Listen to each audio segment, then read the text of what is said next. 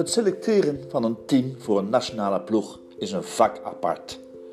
Vanzelfsprekend vinden we het leuk om met z'n allen bondscoach te spelen en onze eigen ideeën te spuien op social media, langs het veld en aan de toog.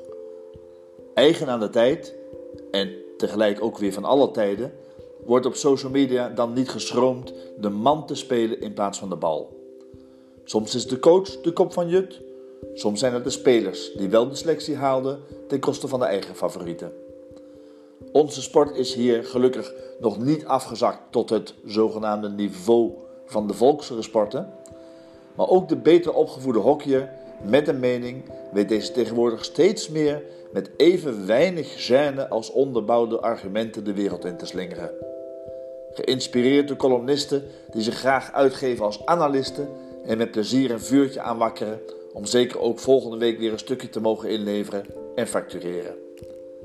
In mijn beleving, en het is inderdaad ook niet meer dan mijn eigen persoonlijke opinie, zal een speler zelden tot nooit een selectie afdwingen voor zijn nationale ploeg op basis van de prestaties bij zijn club in de normale competitie. De kloof tussen internationale topsport en de clubcompetitie is immers groot. Zelfs als de clubcompetitie in kwestie zich tot de betere in de wereld mag rekenen. Er is geen enkele reden om aan te nemen dat een keeper die voor zijn club al x wedstrijden op rij de nul weet te houden, ook tot hetzelfde in staat zal zijn op een WK. Ook een aanvaller die lekker bezig is bij zijn club en vlotjes scoort, kan toch tekortkomen op de internationale scène. Of zo'n sierlijke middenvelder die met betoverende hoogstandjes steeds weer vier, vijf tegenstanders in de wind weet te zetten bij zijn club. Met name in Nederland krijg je dan steeds ook weer die allesweters die vinden dat de hoofdklasse het Walhalla is. En dat Oranje eigenlijk altijd goud moet pakken, omdat in Nederland de meeste hockeyvelden per vierkante kilometer liggen. Grappig, steeds weer die navelstaarderij en onwetendheid, gemaskeerd door bouwde woorden. Natuurlijk heeft Nederland lekker veel spelers, een infrastructuur en mogelijkheden waar anderen enkel maar van kunnen dromen. Dat heeft ook zo zijn voordelen, maar niet in die mate natuurlijk. In Nederland zijn er 10 à 12 teams die tijdens het seizoen op enig niveau en serieus met hun sport bezig zijn. Dat is ongeveer 200 man, waarvan slechts een fractie ook echt leeft voor de sport. Diezelfde aantallen kom je ook tegen in andere landen, of er nu 300 clubs of 30 clubs in dat land actief zijn. Andere landen kennen dan weer helemaal geen clubcompetities en hebben kleine groepjes professionele sporters die niet gehinderd door de combinatie met clubhockey of studie, werk, sociaal leven zich veel beter kunnen richten op het leven van een topsporter 365 dagen per jaar. Kortom, meerdere landen zijn in staat en op diverse manieren een competitieve nationale ploeg samen te stellen. Door een samenloop van omstandigheden hebben we in de hockeysport vandaag de dag een bredere internationale top bij de heren dan in het verleden. Ongeveer een zestal landen die allemaal terecht de gouden medaille mogen ambiëren. Laten we daar blij mee zijn. Ook al betekent dat minder kans op die gouden plek voor onze eigen jongens. Het is goed voor de sport. Het geeft ook meer waarde aan die prijs voor de uiteindelijke winnaar straks.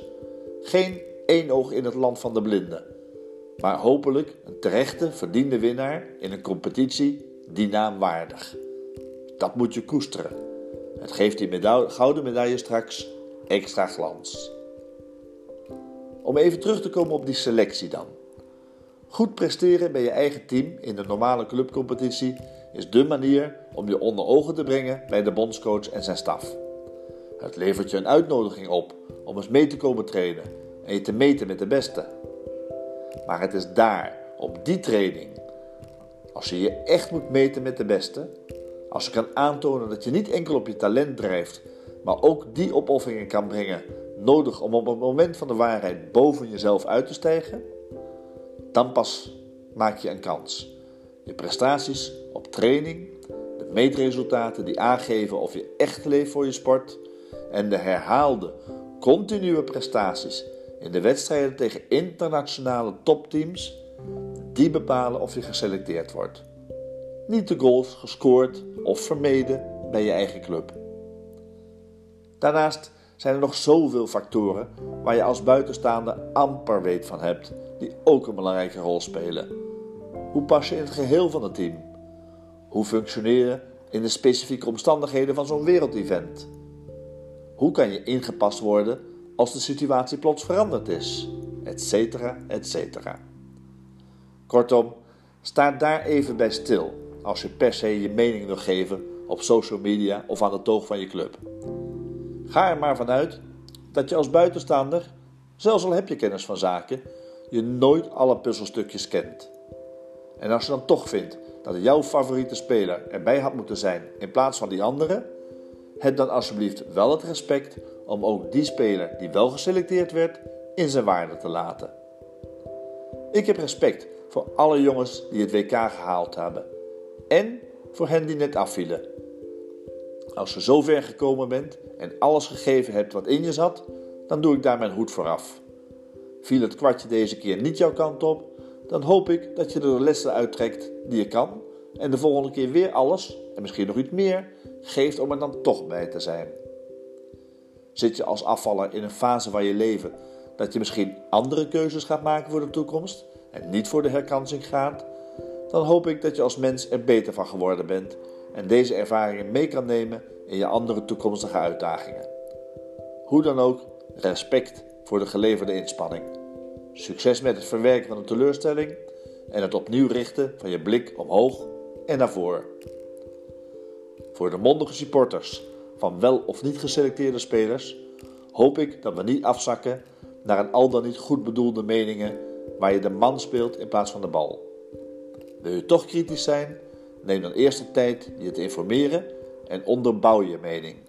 Zo kunnen we ons, ook als, zo kunnen we ons als sport ook blijven onderscheiden.